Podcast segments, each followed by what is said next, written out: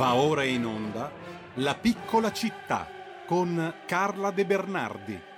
Le storie che il cimitero monumentale di Milano racconta. Eccoci qua con Carla De Bernardi, non so se in collegamento video, non mi pare, però sicuramente in collegamento audio. Buongiorno Carla. A, a me pare anche di essere in video. Adesso forse sì, ci siamo, con la regia ci mettiamo a posto. Intanto ne approfitto per farti gli auguri post compleanno hm?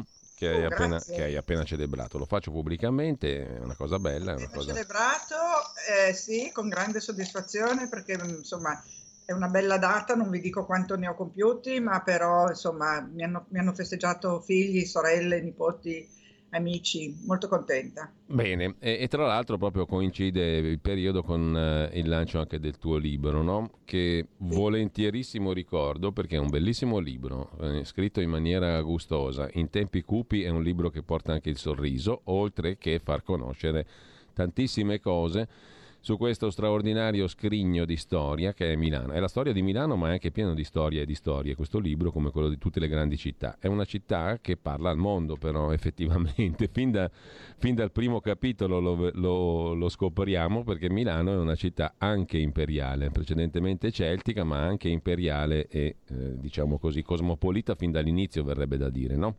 Per moltissimi versi. Eh, e ci sono tantissime altre storie dentro questo libro, molto bello, sul quale magari poi spendiamo due parole. Oggi, peraltro, non abbiamo un tema fisso, no, Carla? No, E- oggi abbiamo detto che stavamo e ci permettiamo di, di extravagare un po', magari cercando anche, se qualcuno vuole intervenire, di, di sentire le voci di chi ci ascolta, no? quindi 02 66 20 35 29, poi dopo torniamo a parlare di politica che è tutto un altro capitolo, dopo le elezioni certo. amministrative, dopo le nove e mezza. Adesso però ci concentriamo su, su questo nostro meraviglioso cosmo che era chiuso micro o macro che sia, io l'ho definito un micro macrocosmo, ma è veramente mm, un modo per riflettere su tante cose, per conoscere tante cose. Allora intanto fammi, fammi dire, fammi chie- mm, ti, chiedo una, ti chiedo una cosa, fino a quando prosegue l'attività degli amici del Monumentale? Amici del Ah, Monumentale, pros- prosegue, prosegue. Adesso il 2 alle 10 c'è una passeggiata divertente, chiamiamola così. col quiz. Si posso usare questo termine perché eh, ai partecipanti io do un foglio con delle- dei quiz tipo eh, patente, quindi con delle domandine, Mm. con tre risposte possibili, di cui una ovviamente inverosimile, una verosimile e una vera, però Cioè, domande no- facili. non sono le domande come quelle del concorso per gli insegnanti che non ci si capiva No. niente, che erano taroccate, sbagliate, oscene. No, No. sono delle domandine facili facili proprio, ma è per divertirsi un po', per cui davanti a ogni tomba si farà un challenge su chi, si- su chi sa eh, cose molto facili, insomma, Mm. perché non è un interrogatorio e non è un esame e non è per mettere le persone in difficoltà, tutt'altro Eh. per farle divertire.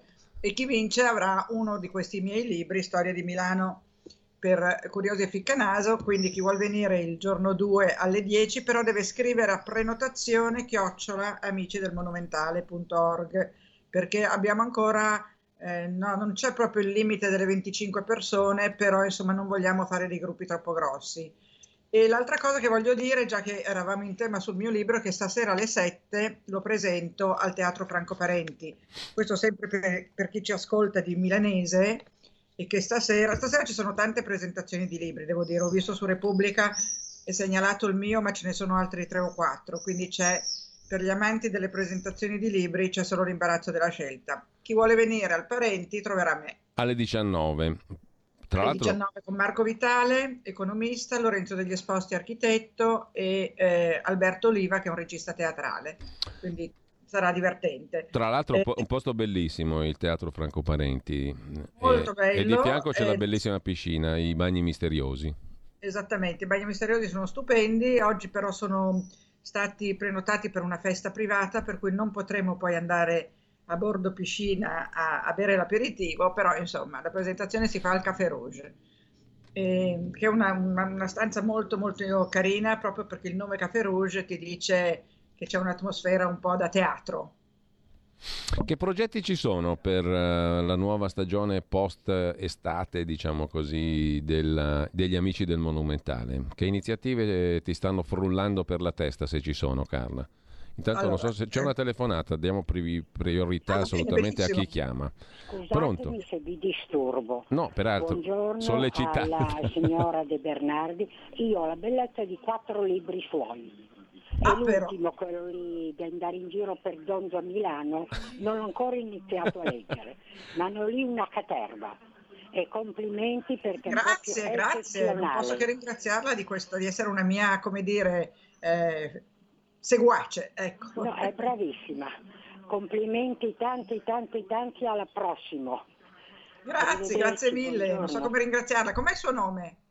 Eh, eh, la signora non, non c'è, ha riappeso. Non so detto il nome, comunque la ringraziamo ugualmente. Ecco, a proposito di, di, questo, ti stavo dicendo Carla, ci sono progetti, hai idee per questa nuova stagione? Chiamiamola nuova, in realtà mi pare di capire che non vi fermate quasi mai lì a, al Monumentale, no? Hai detto la cosa giusta, noi non ci fermiamo mai, le attività legate alle passeggiate sono eh. continuative, ormai ne avremo fatte, che ne so, in dieci anni ne avremo fatte una decina all'anno, anche di più, anche 15 all'anno, siamo già a 150-200 passeggiate alcune addirittura con 100 persone, quindi hai, questo ti dà un po' la mole del, del, pubblico che abbiamo portato proprio lì fisicamente. Poi abbiamo fatto convegni, incontri, scambi con altri cimiteri, quindi abbiamo veramente coinvolto un numero elevatissimo di persone, a parte i lettori poi, che quelli sono ancora centinaia se non migliaia. E quindi credo che in dieci anni abbiamo portato il monumentale all'attenzione di un numero elevatissimo di persone. Ora, i progetti sono continuare con le passeggiate, eh, però la prima passeggiata di settembre non sarà al Monumentale, ma sarà in un altro museo a cielo aperto di Milano, che sono i Giardini Pubblici Montanelli. Sì. I Giardini Pubblici Montanelli hanno una ricchezza di sculture, proprio opere d'arte eh, vere e proprie, sia dell'Ottocento che contemporanee, hanno una grande ricchezza di architetture, a partire da Palazzo Dugnani, il settecentesco Palazzo Dugnani, e, e il planetario, il eh, Museo Scienza, eh, delle Scienze Naturali.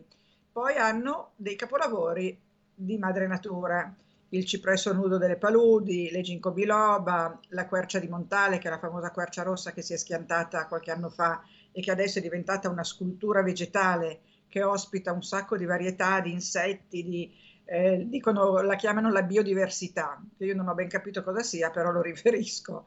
E, e pensa che la quercia di Montale è sta, quello che ne rimane, che ha fatto veramente un'opera d'arte vera e propria, eh, è stata salvata da questa Paola Pastacaldi che ha adottato la quercia, cioè ha deciso che non dovevano rimuovere la parte ehm, delle radici e l'ultima parte del tronco e la difesa a tal punto che è rimasta lì ed è diventata questo che ti stavo dicendo, cioè un luogo dove si rifugiano farfalle, insetti, microbi, batteri, perché i batteri sappiamo che i funghi che, che sono parte della natura. E quindi porteremo i nostri eh, amici a visitare questo, questo museo a cielo aperto e poi chi vuole si può portare un cestino da picnic e se il tempo lo permette facciamo un picnic tutti assieme. E questa è un po' un'iniziativa non nuova perché l'abbiamo già fatto 7-8 anni fa ma è l'idea di eh, non fermarci solo al monumentale, ma prendere spunto dal monumentale per vedere anche delle altre cose in città. È chiaro che è pieno di eh, persone che lo fanno per mestiere, eh, noi lo facciamo per i nostri soci, perché noi siamo un'associazione, quindi lo facciamo esclusivamente per i nostri soci e sostenitori, però c'è tanto da vedere eh, anche al di fuori del monumentale. E quindi questa è una delle cose. L'altra cosa è invece una cosa mm. di studio perché io e la Lalla Fumagalli, che è la vicepresidente, stiamo facendo il censimento di una quantità veramente enorme di opere, alla fine saranno almeno 2000, perché mm. eh, reparto per reparto, zona per zona, andiamo a vedere cosa troviamo di artisti, di architetti, di eh, autori, io li fotografo e, e Lalla li posiziona e poi insieme cerchiamo le informazioni storico-artistiche. Questo sarà proprio un database, non sarà un libro, infatti credo che lo pubblicheremo almeno fra un paio d'anni, non prima, eh, lo pubblicheremo online, perché sarà talmente un lavoro grosso che non avrà senso pubblicarlo cartaceo e soprattutto sarà una cosa per, di studio, non sarà eh, commentata. Sì, certo, di ogni opera verrà detto lo stato di conservazione, gli autori, ehm, l'epoca, lo stile, però sarà veramente una descrizione delle opere, ecco, senza commenti. E questo è un lavoro molto grosso che noi ci teniamo molto a fare proprio perché del monumentale alla fine si conoscono un numero di opere molto ridotto eh, e quindi vogliamo ampliare a tutte quelle opere anche non conosciute, non sconosciute, ma non conosciute, che hanno un valore anche magari solo storico o solo di, di, di chi è sepolto, perché mica tutti i sepolti mm. hanno, anche se sono importanti, hanno delle grandi tombe importanti.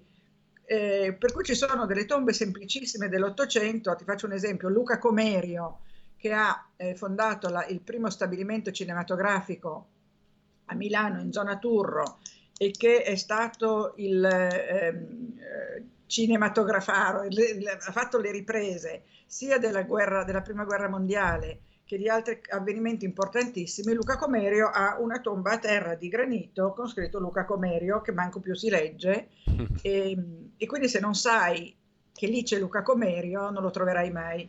Idem, ti faccio altri due esempi, Gino Cassinis, che è stato un sindaco di Milano, che nel mio libro riferisco perché io parlo molto dei sindaci, perché mm. i sindaci sono quelli che hanno forgiato Milano. Gino Cassinis ha un, anche lui una, una, tomba di granito con una croce in, sopra, eh, in basso rilievo che si, o quasi alto rilievo che si eleva dal, dal, dal, dalla lastra e c'è scritto Gino Cassinis.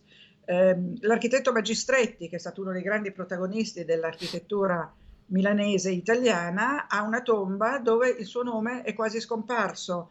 E quindi diciamo che se uno volesse andare a rendere omaggio a uno di questi personaggi perché ci tiene molto a quello che hanno fatto o quello che hanno realizzato o alle loro idee, mm, probabilmente non li trova.